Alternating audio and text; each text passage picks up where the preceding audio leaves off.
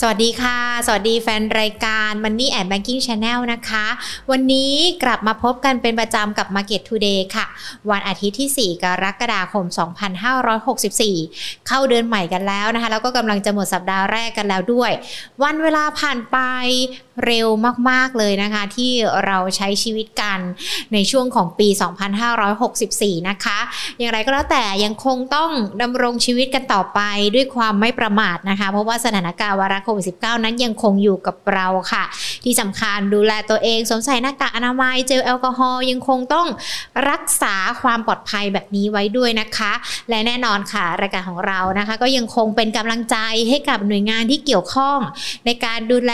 รักษาผู้ติดเชื้อไวรัสโควิด -19 นะคะ เช่นเดียวกับกลุ่มครูค่ะ ที่ต้องบอกว่าพร้อมอยู่เคียงบ่าเคียงไหลคนไทย แล้วก็ประเทศไทย ให้ก้าวผ่านสถานการณ์ไวรัสโควิด -19 ระลอกใหม่นี้ไปด้วยกันนะคะและแน่นอนค่ะ Market Today ของเราสามารถติดตามรับชมกันได้นะคะ ผ่านทาง Facebook Money and Banking Channel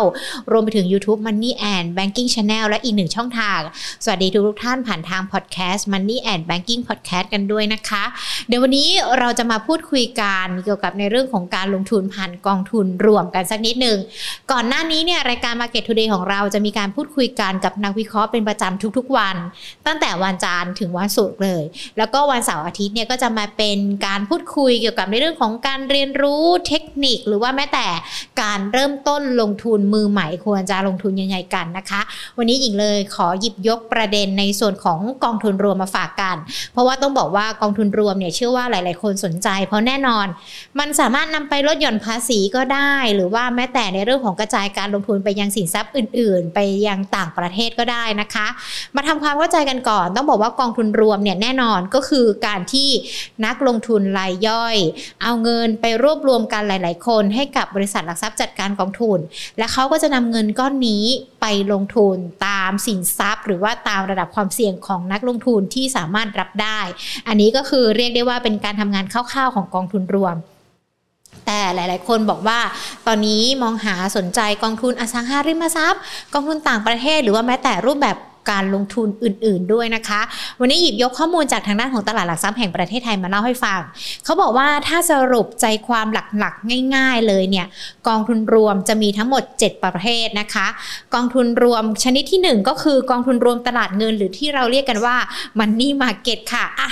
ใครที่บอกว่าดูหญิงอยู่ตั้งแต่ตอนต้นแล้วทำไมอยู่ๆหน้าสว่างขึ้นมาแน่นอนราศีของคนเอาเงินไปลงทุนกองทุนแล้วก็ เริ่มจะได้ผลตอบแทนนะ เลยมีออร่าของความรวยขึ้นมา ตอนนี้ต้องบอกว่าใครที่ได้ผลตอบแทนจากการลงทุนถือว่าเป็นเรื่องที่โชคดีนะคะว่า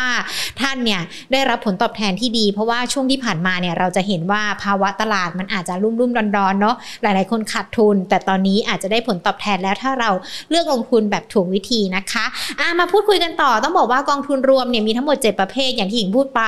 กองทุนแรกก็คือ Money Market หรือว่ากองทุนรวมตลาดเงินเขาจะเน้นลงทุนในตราสารหนี้ของภาครัฐที่มีอายุไม่เกิน 1 ปี เช่นพันธบัตรรัฐบาล กองทุนนี้นะคะจะถือว่าเป็นกองทุนที่มีความเสี่ยงต่ำเพราะว่าลูกหนี้ก็คือรัฐบาลดังนั้นเนี่ยใครที่ลงทุนในมันนี่บังเก็ตนะคะก็จะมีความเสี่ยงต่ำกันค่ะ รวมไปถึงกองทุนรวมตราสารหนี้ อันนี้ถือว่าเป็นกองทุนประเภทที่ 2 ที่เอามาคุยกัน กองทุนรวมตราสารหนี้เนี่ยถือว่ามีความเสี่ยงมากกว่ากองทุนรวม ตลาดเงิน แต่ว่ายังไม่ถือว่าเป็นความเสี่ยงที่มากจนเกินไป หรือว่านักลงทุนรับไม่ได้นะคะนำเงินลงทุนในตราสารหนี้เอกชนผสมกับตราสารหนี้ภาครัฐ และที่สำคัญจะมีอายุการลงทุนยาวมากกว่า 1 ปี ความเสี่ยงอันนี้นะคะก็บอกว่าอย่างที่คุยกันไป ยังอยู่ในระดับต่ำแต่ว่ามากกว่ากองทุนมันนี่มาเก็ตรวมไปถึงประเภทที่ 3 กองทุนรวมแบบผสมผสาน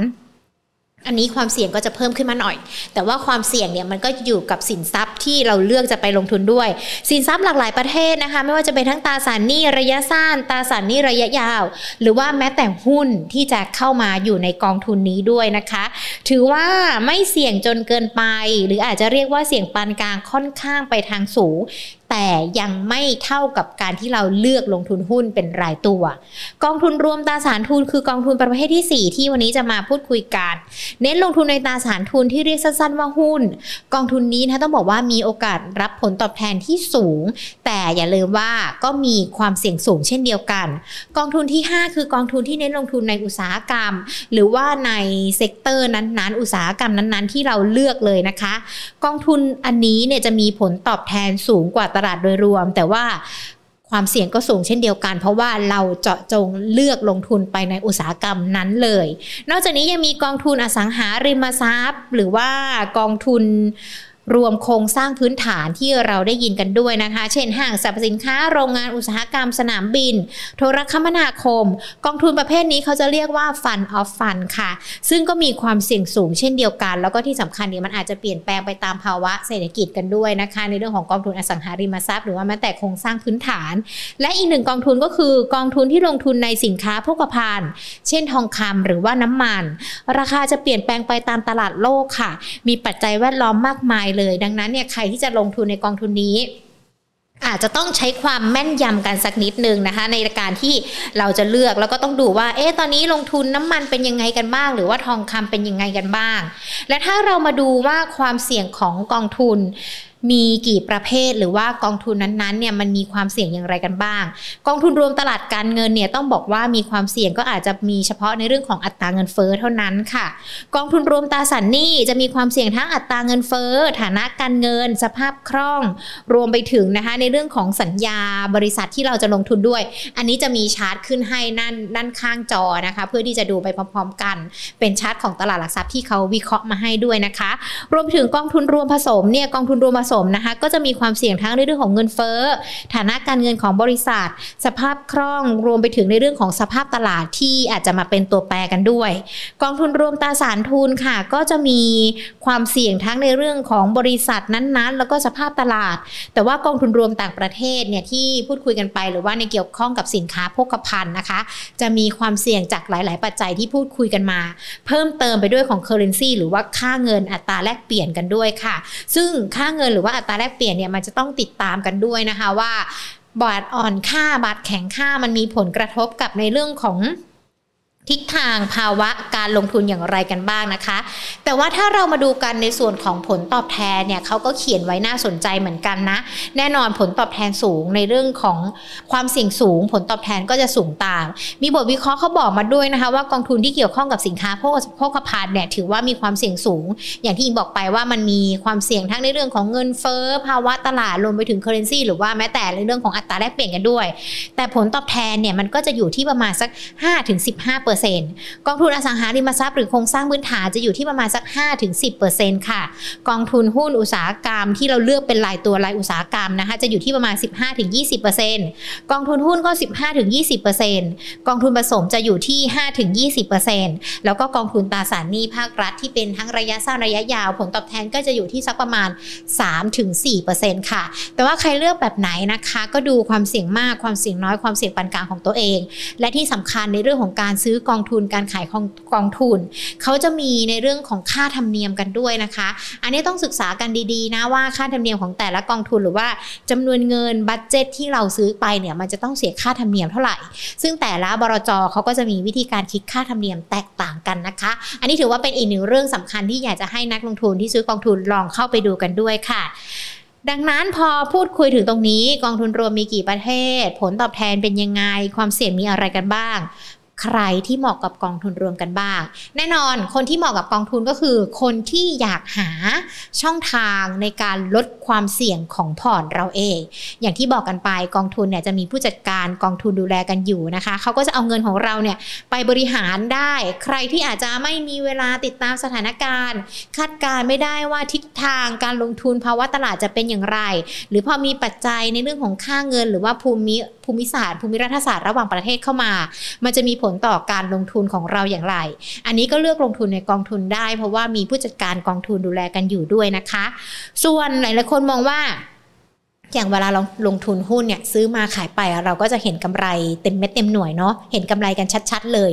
หลาย ๆ คนมีคำถามเกิดขึ้นว่าอ้าวแล้วไอ้การลงทุนผ่านกองทุนมัน